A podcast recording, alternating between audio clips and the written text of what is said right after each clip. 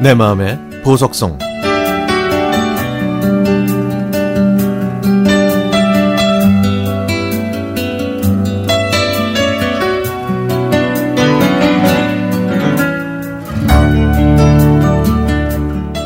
얼마 전 회사에 제출하려고 주민등록 등본을 발급받았습니다.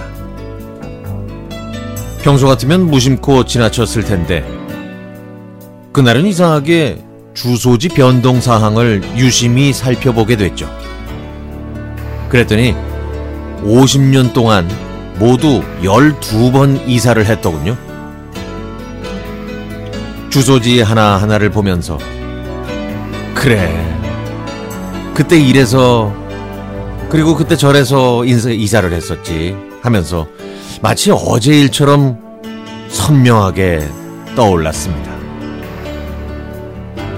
1985년 제가 17살 때 섬마을에서 중학교를 마치고 목포로 유학을 떠난 그날 차가운 봄비 내리는 터미널에서 막내 아들에게 들키지 않으려고 돌아서 눈물 훔치시던 엄마가 떠올랐고 1988년 20살 때 대학에 입학해서 서울로 올라갈 때 꼭 대학에 가야 하냐며 대학 진학을 반대하셨던 지금은 돌아가신 가난한 소장농 아버지가 생각났습니다.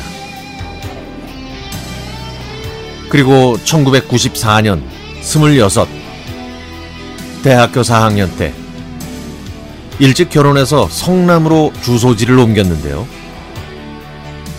가난한, 가난한 대학생 가장, 용기만 있고 철없는 아내, 그리고 잘생긴 아들과 소꿉놀이 하듯 살았던 그때. 그때가 저는 제일 행복했던 것 같습니다.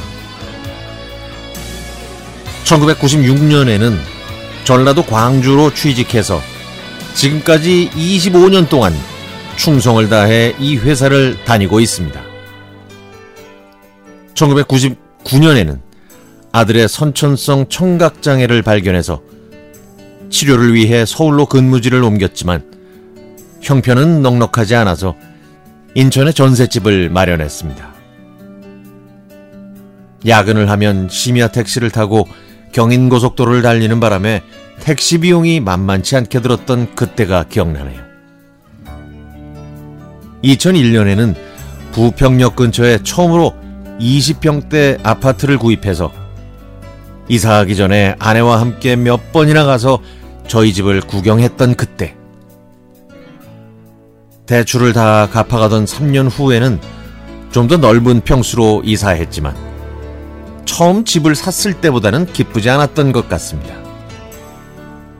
그 사이에 저는 진급했고 용기만 있던 아내는 슬기로운 엄마가 됐죠.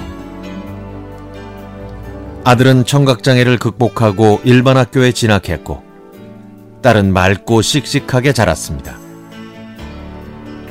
그리고 2016년에는 딸이 서울에 있는 대학에 합격해서 저희 가족은 서울로 이사했습니다. 지난 50년을 살면서 주소지를 옮긴다는 건 한 개인에게 역사의 분수령이라는 생각이 드네요. 저도 성장하기 위해서 이사하기도 하고, 갑자기 닥친 일을 해결하기 위해서 이사를 하기도 하고, 평소에 꿈꿨던 일을 실현하기 위해서 또 이사했던 것 같습니다. 그래도 중요한 건 항상 긍정적으로 상황을 바라보는 것이라고 말했던 아내. 참 현명한 여자죠. 오늘 아침에 비가 내리는데 옆동에서 이사를 하네요. 성장인지 위기인지는 모르겠지만 그들에게도 좋은 분수령이 됐으면 좋겠습니다.